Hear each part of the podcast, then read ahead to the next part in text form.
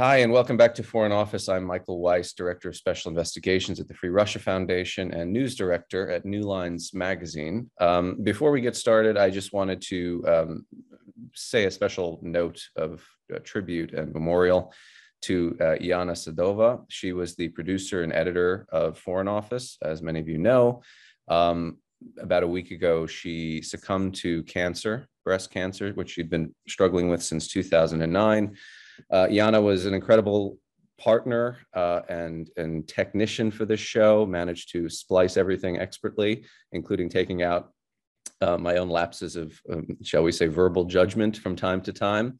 Um, and she had been living in her hometown, a village north of Kiev, in and out of hospital since the war began. And no doubt the, the stress of the situation um, did not contribute to her maintaining good health. So um, I just wanted to let my listeners know that that we've lost a, an integral part of Foreign Office. But in, in Yana's spirit, uh, we will carry on. I, I, know she would want us to. Uh, work to her was was almost everything. Um, and so with that somber note, I, I want to uh, introduce my next guest. Um, Phillips O'Brien is a professor of strategic studies at the University of St. Andrews. Uh, he's also been one of the I think most, uh, I think I described him as the most darkly humorous and sobering voices uh, watching the war in Ukraine um, for his insights that actually from the very beginning, none of this went Russia's way um, in contradiction to much of what the analytic community, certainly here in the United States, but no doubt elsewhere in the West, including where he is in the United Kingdom, um, had anticipated. Uh, we'd heard all kinds of um, forecast that Kiev would fall within 48 to 72 hours, not least of which from the United States. Uh, officials who've been briefed in the media, uh, command and control of the Ukrainian military would be lost within 30 minutes. The entirety of the Ukrainian Air Force would be taken out in a similar space of time. All of that proved to be, shall we say, false and not accurate at all. and I just wanted to ask um, uh, Professor O'Brien. Um, you know, Phillips, you you've you clearly this is your bailiwick studying military affairs, and and you were watching this war unfold in real time, as were we all. What struck you the most about Russia's failure to do any of the things I just described that they had that everyone seemed to have thought that they were going to be expertly capable of doing very quickly?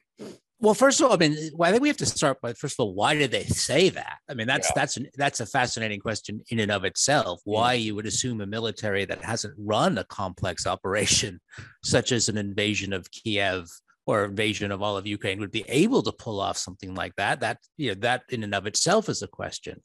If I say what instantly or quickly showed to me that this operation uh, was really problematic for the Russians, and they were not showing the ability to pull off the kind of maneuvers everyone seemed to think. There were two things in the opening day the simple fact that they didn't gain control of the air. Yeah. This was just this is a fundamental test. If the United States and, and I think actually this this puts one of the problem that the uh, the American military was assuming what the American military would be able to do or the American Air Force would be able to do in such a situation, gain control of the air. But why they assume the Russian military could do what the US military could do is a bit beyond me, but they obviously did. But the fact is, the Russians didn't gain control of the air early on. In fact, the Ukrainians showed a great deal of capability in the air, both from fixed wing to large SAM systems to handheld SAMs, and, and, and the Russians had difficulty dealing with it. And secondly, there was that Rambo like operation at Hostomel Airport, which just seemed to be based on the reality that they thought the Ukrainians wouldn't fight. Right. Or certainly certainly wouldn't fight well. You don't just sort of inject force in this kind of uh, slipshod, aggressive way uh, if you are expecting the kind of, of, of pushback the Ukrainians got. So the one that the Russians seem to be acting as if they believe their own propaganda. And what's bizarre about that, and you know, from the Ukrainian side, I was in Kiev a few weeks before the war started, and every Ukrainian I spoke to, from deputies in the Rada to the secretary of their National Security Council, to former commandos from the uh, you know the, the Donetsk International Airport siege, the so-called cyborgs, every every single person did not think there was going to be a full scale invasion with regime change as the strategic objective. And they were hmm. wrong for the right reason. They were wrong because they thought if Putin is stupid enough to try it, this is the kind of situation he will find himself in. Um, you know, he will choke on Ukraine, as, as one deputy put it to me. And yet, you know, they were basing this on their own hard won experience over the last eight years of fighting conventional Russian military forces in Donbass. So, my question would be why didn't the Russians, having been very much in that battle themselves from the other side, why didn't they have any kind of situational awareness of who their adversary was in terms of you know their morale their resiliency their willingness to fight it seems like you know i mean the latest line is that putin has been misled by his advisors and by his his general staff and and his intelligence services no doubt to, to some degree that's true but mm-hmm. I, I find it a little bit hard to believe that they they didn't kind of give him a more um, realistic appraisal, at least early days when he was mulling this invasion and indeed building up these forces at the border since what September, October. I mean, what is your assessment of kind of, you know, is it is it simply a case of the Russians thinking themselves 10 feet tall when they're not even four feet tall or three feet tall? Uh, or is it is it, you know, I mean, did they just think, oh, you know, those adorable Ukrainians, we're, we're just going to wipe the floor with them the minute we we send our VDV paratroopers and our GRU Spetsnaz into Kiev? Uh, there's a whole bunch of factors that that factor. And by the way, I was one of those who never thought that Putin would go for full scale invasion for precisely the reason that he would be losing control at that point and you know, the war could spin out of control. And I, I always thought he was so set on self preservation amongst everything else that he wouldn't yeah. take such a risk to his own position. So I was wrong on that. But I think uh, if we start from the foundation that he still does believe in self preservation, that tells you a lot that belief means that he thought this would be easy because if he thought it would be going into this disaster that it's spiraling into now, I don't think he would have done it. I think he would have actually been been uh, cautious enough not to go in. So it's a combination of the two things you mentioned. Um, one is that he obviously thought that the Russian military he he believed what he was both being told and wanted to believe about Russian military capabilities. Now, why he believed that is fascinating because they had, you know, never shown the ability to launch complex land-air operations. Neither in in Chechnya or Georgia had they tried anything close to what they were trying. Yeah. But I think he thought, okay, I've given my military all this money over the last few years, and maybe because also there has been a lot of Putin and I use this phrase uh, with a grain of salt. There's been a lot of Putin praise in the media over the last few years for being this brilliant strategist. You know, yeah. the, the most dangerous man in the world, uh, the man who basically subverted the American presidency, the man who caused Brexit. And this, so there's been a lot of this sort of widespread pay, praise for Putin's supposed strategic genius. So I think that played a huge role in his own vision of himself, that he, he was almost too clever for his own good. As for the Ukrainians, I think they basically were going back to a, a vision of Ukraine that was Soviet Union period. Yeah. That this is, yeah, this is a Russian, particularly East Ukraine is a Russian area and they would be be delighted to be to be part of Russia at that be emancipated point. from their their Nazi junta that never was. Yeah, yeah. I mean, now, now of course, you know, the, the line has shifted that that it was never about sacking Kiev or regime change. it was always to distract them up north so they yeah. could divert their resources to Donbass and create their land bridge along the southeastern littoral to connect Crimea to, to Russia. But even in, in, in the east, it seems, correct me if I'm wrong, uh, that they're not consolidating their gains as swiftly as they'd have hoped. I mean, I, am looking at a map um, put together by Nathan Ruser, who's a very um, shrewd and, and talented um, observer of satellite footage. And I think he's one of the guys, he's based in Australia, who first um, sort of noticed the internment camps springing up in Xinjiang and, and was, you know, saying there's actual physical visual, visual evidence of, of Uyghur and Turkic Muslim internment happening in China. Anyway, his maps I, I, I think of as far more uh, precise and reliable than stuff we've seen in the BBC or CNN and so on with those kind of scary gradients of red suggesting this is everything that Russia controls when they don't really control that at all. These areas are either contested or these are kind of where they're you know supply lines and their logistic lines are are, are moving. But as we've seen, I mean, their tanks get stuck in the mud. Uh, you know, their uh, their air, air defense systems are abandoned by the side of the road, whether because the people operating them just don't want this fight and are deserting and running off into the woods, or these these vehicles are simply breaking down because of poor maintenance. I, I wanted to get your view. I mean, mm. it, it's you you make a case and and give the historical precedent that Russia has never attempted something of this scope and scale mm. before. But to to your mind, what is it intrinsically about their military that it seems like all of this fancy kit and equipment, the things, the bright, shiny new army that, that Defense Minister mm-hmm. Shoigu had been promising Putin and that they'd been exhibiting in Boron export expos and, and these training exercises for years, it all looks like crap. I mean, it all looks like it like they, are basically they, they're, they're they're driving lemons into Ukraine. Um, I mean, is this something that you had studied or noticed uh, in advance, or that you you would have said, look, you know, um, there's a lot of Potemkin theater going on in terms of Russia's military reforms. Let's take all of this with a pinch of salt and not not suggest that they're quite as modern and sophisticated as they would like us to believe. There's so much in that question. Um, I mean, I'll, I'll I'll go down a few things. One, I think what the war showed, and this is one thing I was trying to say beforehand. If there's a disconnect between your actual economic technological capabilities as a society and your military, that's a problem. Yeah. And so you know, we looked at Russia as having this great military force. But wait, wait, what is Russia? I mean, my, my favorite way of describing Russia to say my students and others is Russia is a, a nuclear superpower, a military mid ranking power, and an economic small power. Mm.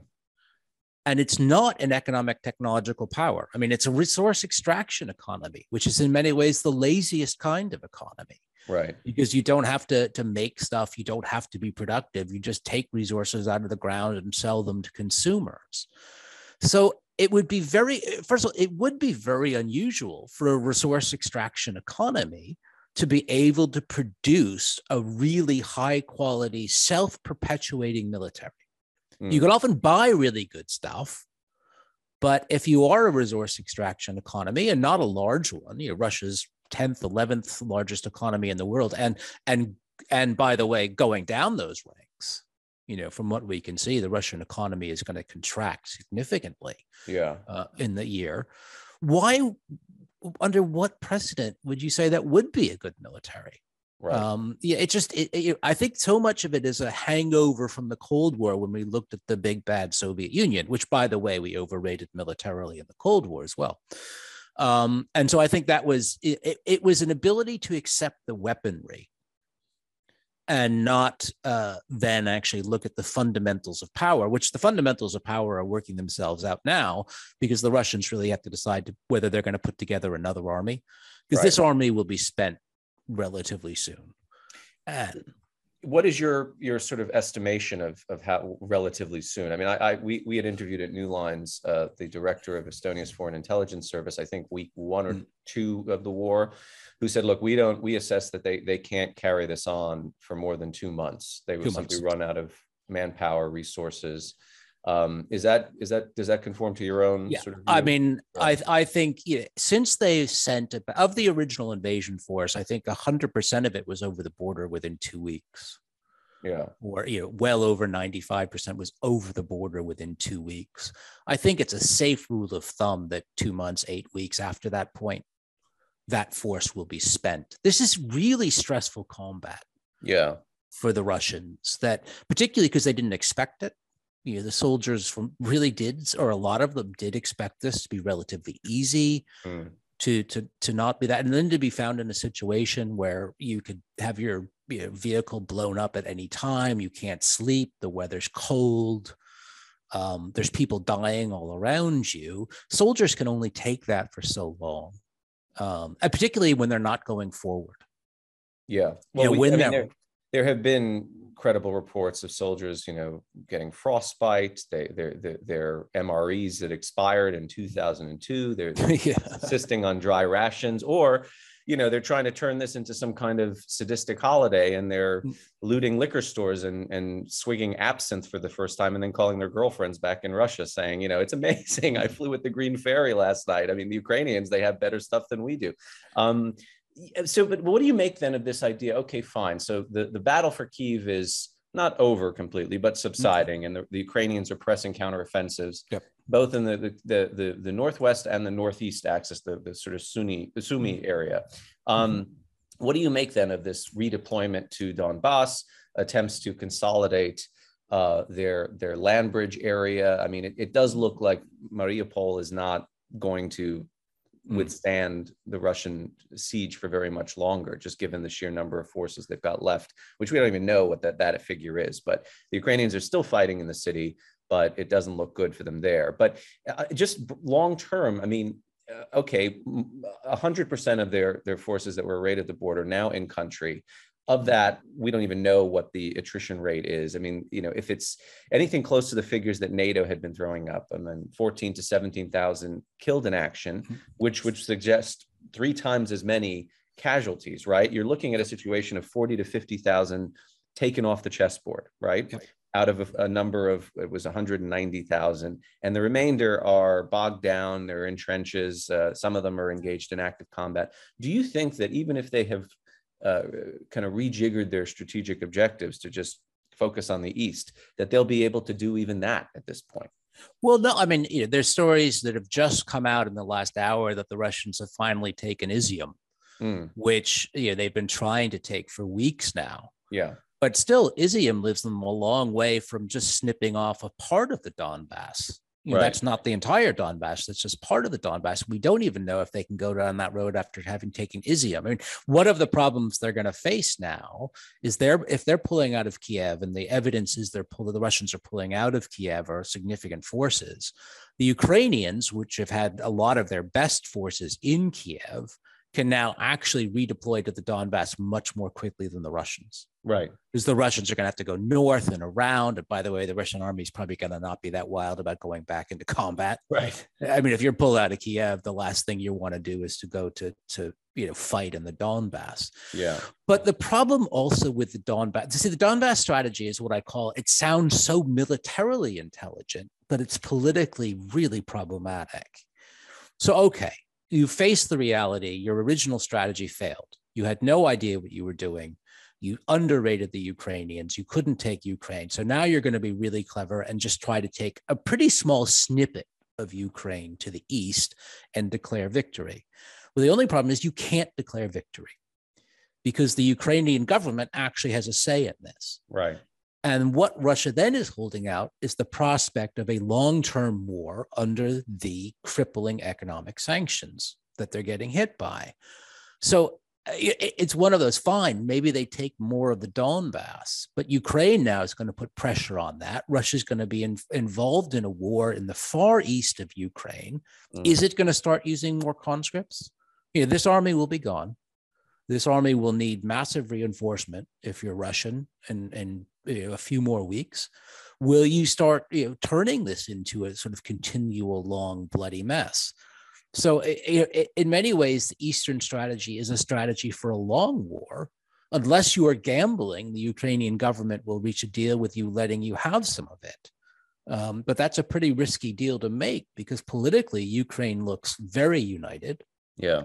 And indeed, they have the wind in their sails.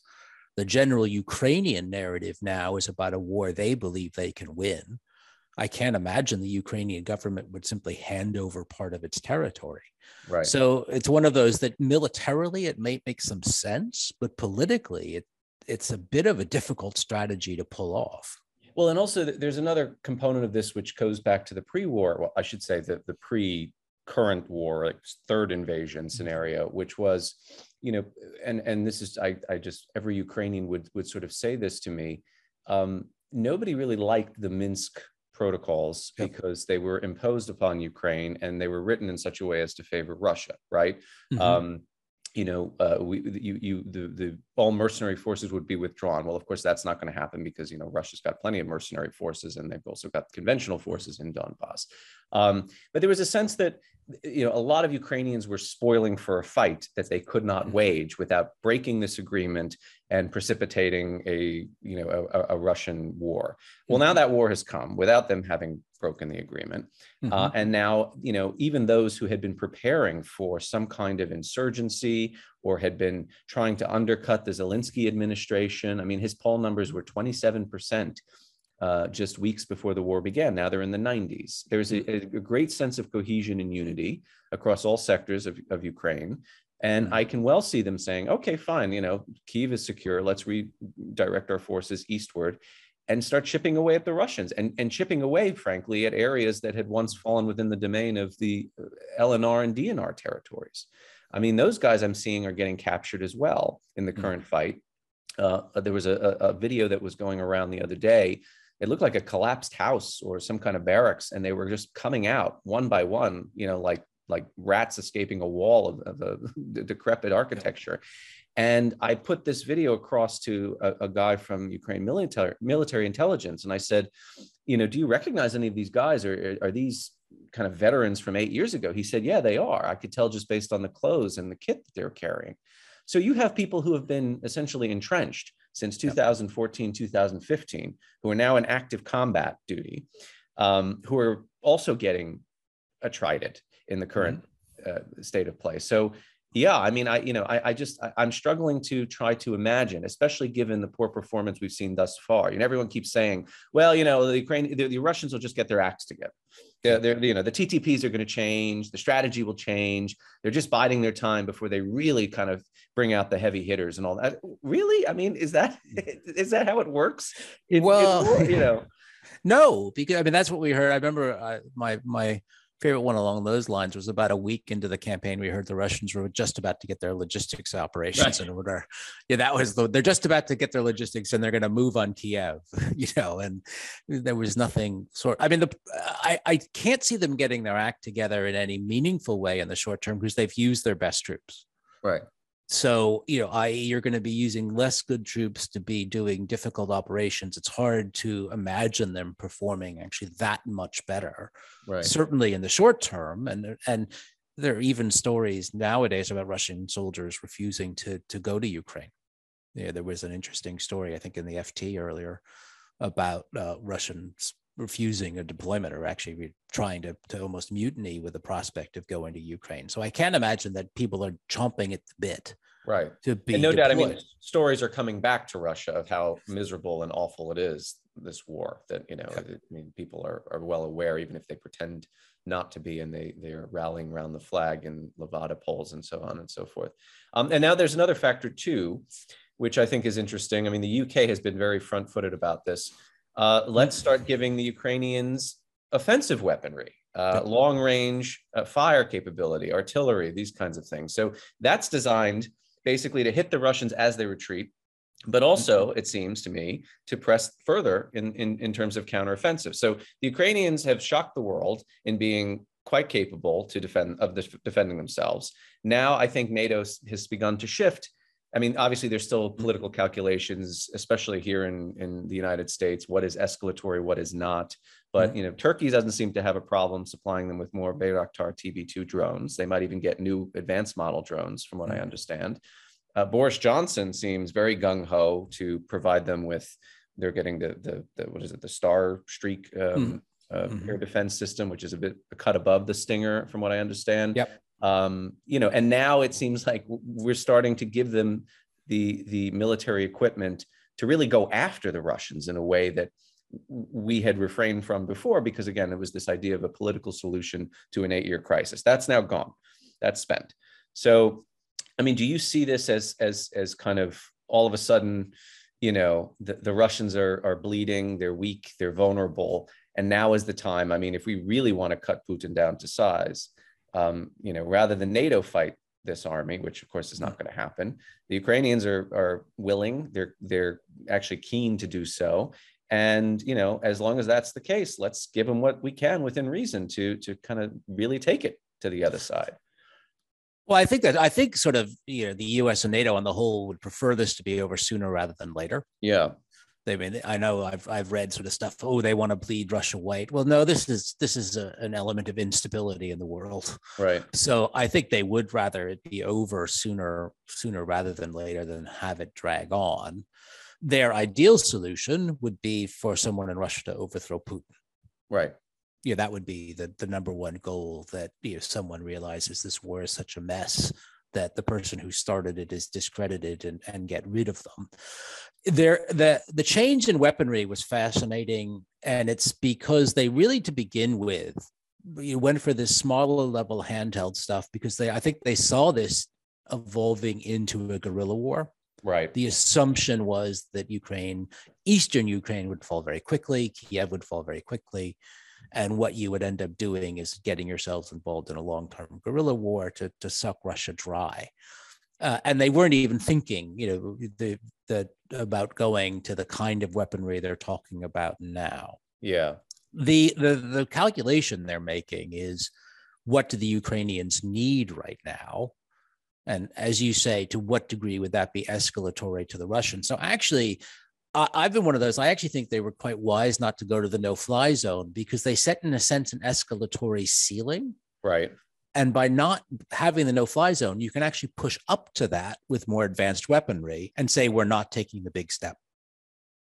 You know, well, we're, I mean, we're not going to go to no fly zone, but therefore we can give you better, better anti air.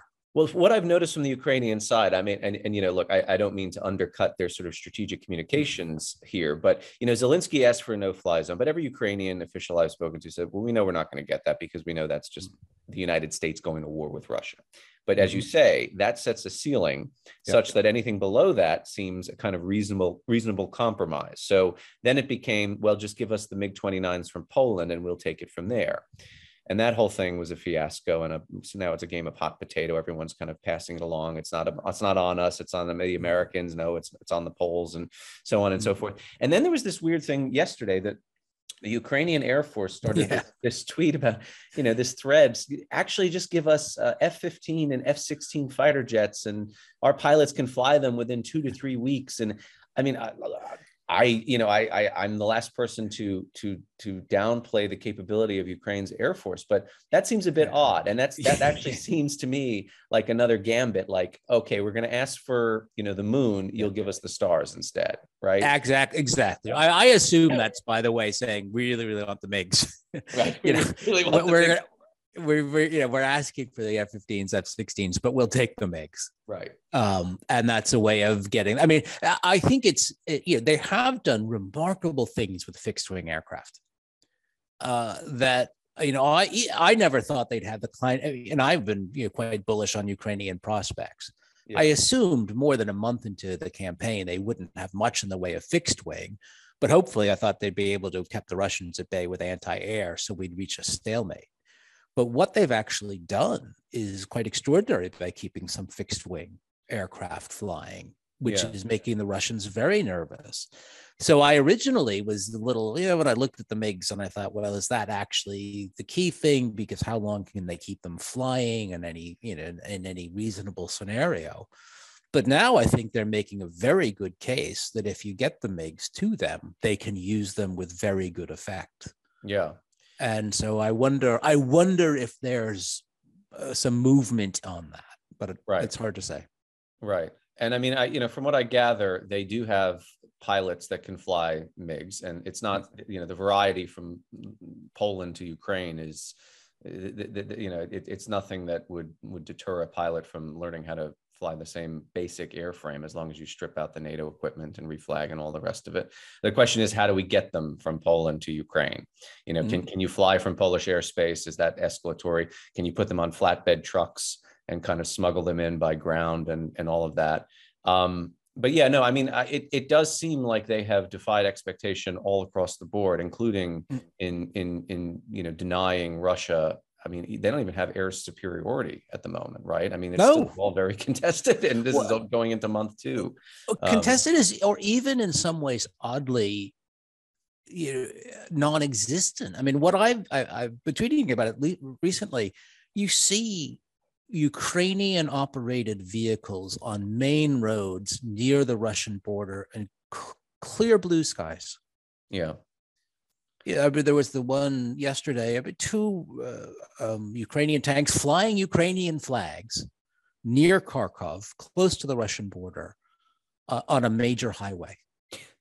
Now, that should not, by any pre war understanding of air power, that would not be happening now. Right. Uh, and yet the Ukrainians seem to be able to move around in daylight with relatively little uh, worry. So it's not that the airspace is contested. I think in many ways, the Russians have abandoned a lot of, say, search and destroy missions. They're just not flying them. What they are flying is you know, raids to hit, try and hit specific targets. Yeah. But that's get in, get out, don't scoot around, don't take risks. So, I mean, contested is in maybe it's more in the sense they just can't operate in a way that we had gotten used to air power operating, say, by the United States. They just can't do it. I want to come back to something we had discussed a little bit earlier is this this idea, this kind of projection of, you know, American mm-hmm. analysis of how this war would go was largely based on this is how we would fight such a campaign, right? So this this false assumption that we do the Russian way of war is very similar to the American way of war.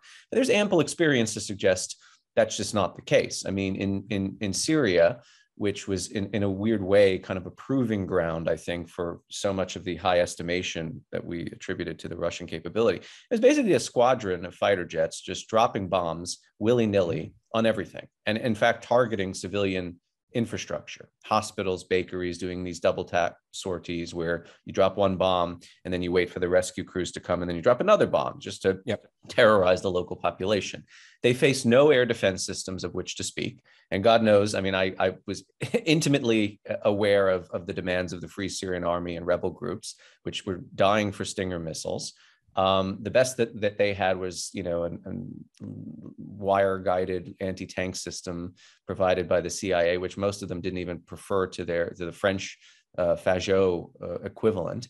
Uh, if you if you queried them, so th- th- this is apples and oranges. I mean, it's this is, was not a conventional military adversary, um, and now you know again we're we're sort of projecting. Well, you know, the Russians sh- should be doing it this way, and and it's only a matter of time before they get their you know their their their act together and and start to do it. Do you think that there is now a dawning awareness at the Pentagon, um, DIA, CIA, uh, whoever else is involved in kind of creating these assessments that okay, look, Russia's military is a busted flush. What would you do if you were in, in a position to uh, advise the president of the United States right now? Keep keep the the supplies running, keep the fires burning hot, so long as the Ukrainians want it. as Yes. such. Yeah. I mean, I would, I would do two things actually. I mean, and and and slightly different. When it comes to getting the Ukrainians what you want, you high prioritize it and you keep making it, and you, you know, you, you make that absolutely high priority. What I wouldn't do then, however, is throw billions at the defense budget right away to build Mm. what you have.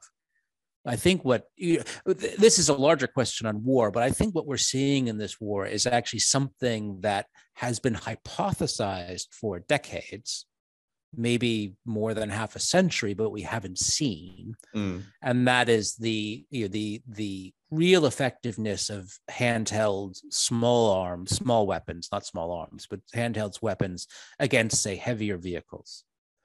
This is something that begins in the Second World War with, Yeah. with things like the Panzerfaust. Now, everyone assumed that, or talked about as if that would ever come, that would come a day, but that day had never yet come. Partly because I think the I say when the United States went to war, it had air dominance right. or, or others.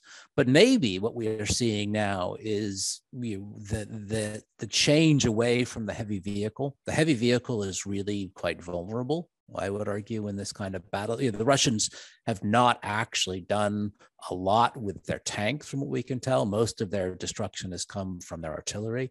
Yeah. Um, so I wouldn't be, if I were the Americans, I wouldn't be throwing lots of billions right now into their new capacities because we don't actually know what they're going to need. Right. I would, however, prioritize getting the Ukrainians everything they need. So Yeah. spend in one area, save in the other until you can really digest the lessons. Because we do have to go back and, as a strategic studies community, we have to have our own introspection first before we can decide what the United States needs. We have to go back and say, how do we get it so wrong? Uh, what happened in this war to prove us wrong? And therefore, what do we need going forward? And also, how might that apply to other kind of envisaged scenarios? For instance, China and its military capability, at least on paper, versus what the reality might look like uh, one day. Yeah, absolutely. I mean, I think this is probably giving the Chinese huge pause for thought. I mean, if one thing that used to drive me a bit batty was this discussion about the Chinese launching an amphibious assault on Taiwan, as if okay, they could do that. Well, Jesus, I mean, an amphibious assault is probably the most complex operation in modern war. Yeah.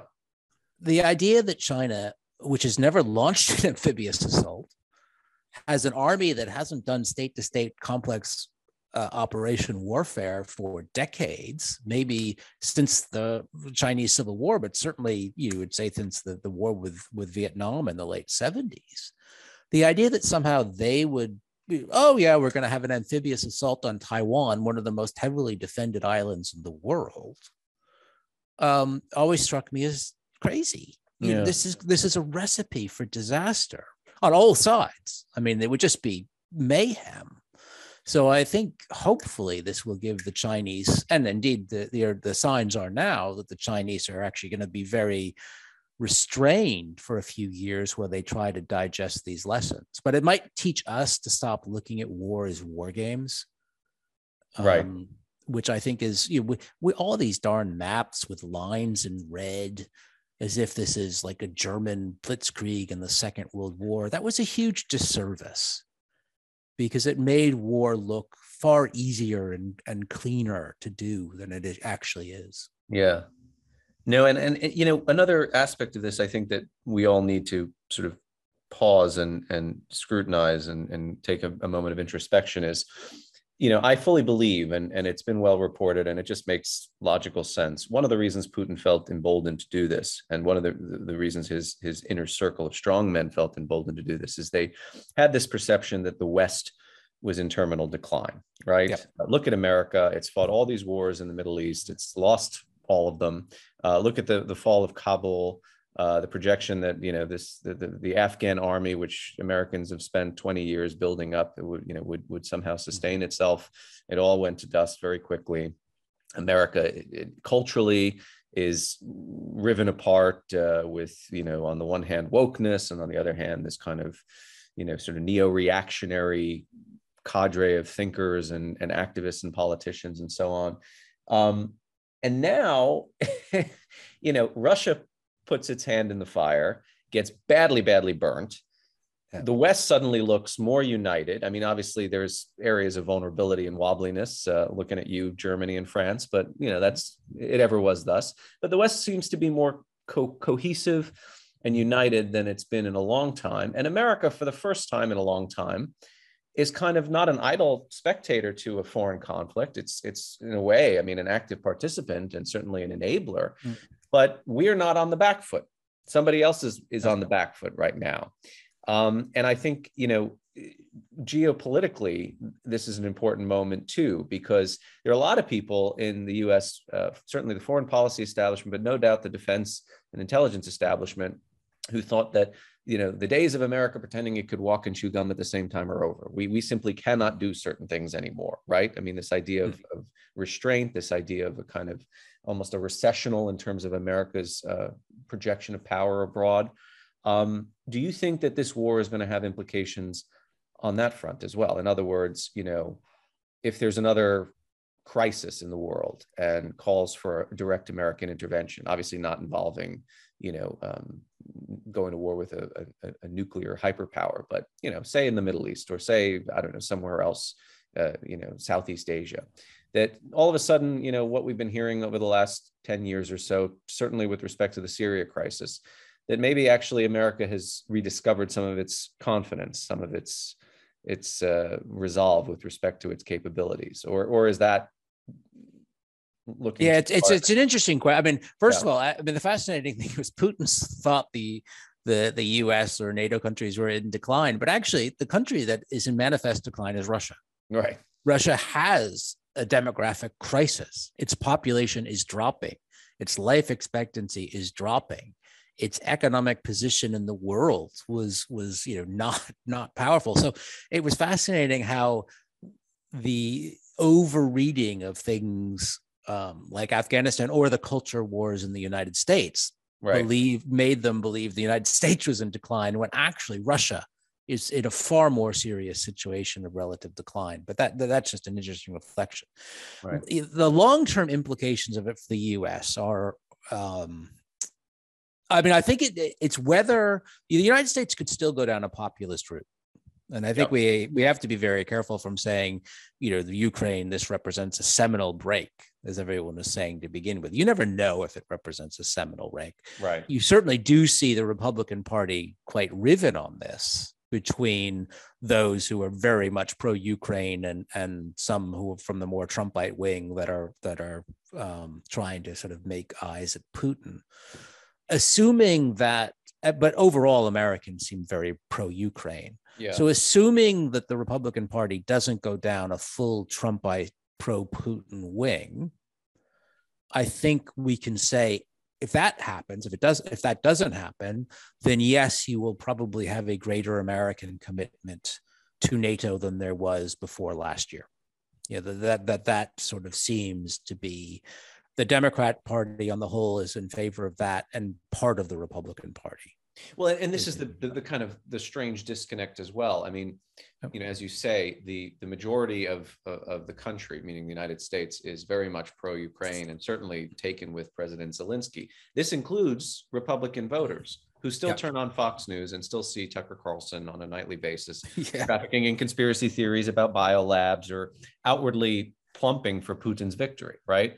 um, at some point, that disconnect is going to lead to a political crisis on the right. Mm. You know, I mean, who are we fundamentally? We had this kind of moment of, of Trumpian populist mm. rhetoric, uh, you know, neo isolationism, and this idea that our cultural grievances at home are manifesting in, in at the international level. And actually, Putin and, and Viktor Orban, they're right about many things, and we should be more like them. Or, you know, hey, you know, America always loves an underdog because at one point we were one ourselves, and that's kind mm-hmm. of ingrained in the historical consciousness. Um, it's still being taught in schools, no matter what the mm-hmm. you know the neo-reactionary crowd has to say about the uh, the curriculum these days. Um, and yeah, I mean, Ukraine has has kind of uh, inspired and, and amazed the world. My concern, and, and I'm curious to hear your thoughts on this. My concern is, mm. as much as we are impressed by uh, the little guy pulling one over on on the big bad bully we also have a very contracted attention span and you know you had talked about the, the prospects of a long war probably raged in eastern ukraine i don't see americans paying attention to that i mean we've already moved on to the the slap heard around the world at the hmm. oscars mm. right we're already back to the petty narcissistic yeah. crap that sort of defines us on a day-to-day basis to what extent do you think that a loss of american interest or appetite to see Ukraine win is going to affect our strategic calculations here?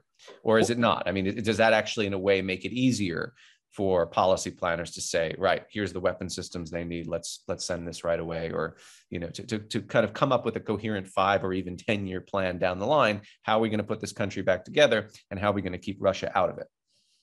Well, it's it's a question. I mean, I, I always think it's not so much rooting for the underdog as rooting for the side that that that you think is going to win. I mean, I think what, what's really undermined Tucker Carlson and that wing of the Republican Party is, in fact, that they were projecting Putin as this strong, powerful, you know, wise leader. Yeah. And actually, instead of this extraordinary bumbler who has unleashed this self-harming operation, and that's the problem they have right now is that they were backing a losing horse. Right. And if the ukrainians continue to do what they're doing and they should be able to if they're they're given uh, enough support then that's what will undermine that narrative and continue to do it is that you'll just be you know wow how can you back the great putin? Putin is a genius idea. Right. when it comes to the long-term attachment of the americans I'm actually one of those who believes it does tend to be about perceptions of victory more than loss of attention. Mm. If the war seems to be of devolving into a stalemate uh, that has no you know, resolution one way or the other, then they might lose focus. But if it does look like on the whole, as we see now, Ukrainians are fighting really well, very effectively. Uh, and if they continue to get aid, they can come out on top. Then my guess is American attention will stay positively on the war. It, you know, that's what happened with with Afghanistan and Iraq. Yeah, the American attention was very much on the war when they thought the United States was doing well. When it all of a sudden looked like the United States might lose these wars, then people say, "Okay, time to go." Right. Um, and just as a, a, a, final point on all of this, I and I, I, don't want you to have to go on record making a prediction, but I'm going to ask you to anyway. Um, yeah. You know, do you see this devolving into a stalemate, or do you see the Ukrainians possibly actually pushing the Russians back to a point where um, and this is something else that, that, that has come up a lot. Um, look, if Putin feels cornered, if he feels like yeah. he cannot succeed using conventional means, would he resort to unconventional means? Would he use a weapon of mass destruction? Tactical nukes, chemical weapons have been suggested based on the kind of messaging campaign that the, the Russians have engaged in. And how would that alter the calculation? I mean, at, at that point, does does NATO get involved? Um, I mean, based on what you've seen thus far, hmm. give us a kind of projection of of what Russia is likely to do if it feels like it's it's losing in its new strategy of of you know well, let's do, let's talk about the, separate that into the conventional and non-conventional. Okay.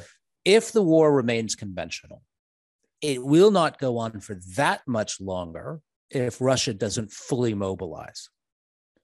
I think what what we'll need from Russia is a sign that they're going to call up not just a year of conscripts, but even more, create a large army, go back into to Ukraine, you know, with a with a really large force, and then the war could go on. If we don't see that, then I don't see how it goes on for more than another year. Mm-hmm. Because I think the Russians just won't have the ability to continue the war uh, at that point. So I think there'll have to be some kind of negotiation. This will end with negotiations at some point because Ukraine cannot conquer Russia. So, right. you know, so it's going to have to end in negotiation. So I think what we need to do is watch what Russia is doing and watch what it's willing to mobilize. And then that will give us an indication of how long the war will go on. But right now, we're not seeing a lot of special societal mobilization. In which right. case, again, I can't see it lasting for for more than a year at this point. Well, and also, I mean, uh, what is the the, the percentage of their total armed forces that they've committed to this fight? Are they going to send the entirety of their army, of their military, into Ukraine, leaving you know their eastern flank completely exposed. If you know china's well obviously they have the relationship with china but you know this seems to me the height of folly right? You put all your forces into one battle which you were your one war which you are losing. Yeah. Um you know it just doesn't seem even someone in in putin's i, I suppose degraded cognitive state mm-hmm. is not prepared to do that just yet. Well i mean it's remarkable though the rest of russia is basically undefended. Right. I, I don't think we've ever seen. We basically have the largest country in the world which has 70%, I think the, the Pentagon estimate is 70 to 75% of, of its all of its military force right. Right. directed at Ukraine. So the rest of the country is basically undefended. Um, you know, that, that that that's sort of where they are. So um, so I mean, I, I don't think that can continue. Right. That's one of the that can't continue for that long. The the going to the non-conventional, that's such a risk because that does make NATO intervention likely. Yeah. You know, if, if you're going to be launching tactical nukes on the border of NATO, um, yeah. if that's a really dangerous escalation. And it, by the way, it calls into question everything you've done.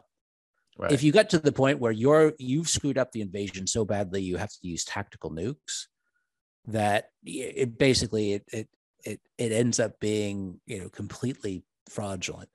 As for chemical and biological, that's interesting. One, one we don't actually know what Russian capabilities are, mm. you know, in this way. So, and and I'm not a, a, a, a Russian biological chemical weapons expert. We assume they have some capabilities, but they're not that easy to use because what they can do is terrorize with those, but it's not quite clear that they can um, actually, how are they going to take a military objective? Are they going to uh, just basically saturate Kiev in chemical biological weapons? Mm. Yeah, that's a really risky strategy. Yeah. Um, that is so. Uh, they might want to use them, but I don't know again how you tie those to Russian victory. If they use them, it'll be more just out of sheer sort of frustration and humiliation and trying to believe they will present a way to have a, a political result. Yeah. Well, I mean, you know, they they had been used, I forget how certainly over a hundred times in Syria. Yeah. Um, and it didn't fundamentally alter the landscape the battlescape uh, of the war. I mean, you know, it, it, yes, it, it it kind of you know it harmed quite a number of civilians yep. each time sarin gas was deployed, or more, more likely it was chlorine um, bombs. But you know, the war pressed on anyway. And again, we, the Ukrainians have got capabilities that the Syrians on the other side simply never had. Yep. Um, well, listen, uh, Phillips, this has been a, a, really searching and, and in-depth discussion, which is exactly what I, I wanted it to be. I mean, is there any other aspect of this that you think we're not paying close enough attention to, but we should? Because uh, you know, again, you're you're sort of in this this mm. community of gadflies and and minority views that have, have proved to be, I think, prescient and correct in a way that the you know well, well like it's what i sort of said before look at see what russia is mobilizing now yeah that's the thing to pay attention to because what they have is not enough to do the job mm. And if they're simply trying to slap together a few more impromptu BTGs, that's not enough either. Yeah. So I think that's what I'm paying attention to or, or what kind of mobilization of resources do they have? And if they're not willing to mobilize, mobilize a lot more, well, then this war won't go on for that much longer. There'll have right. to be a deal. Interesting.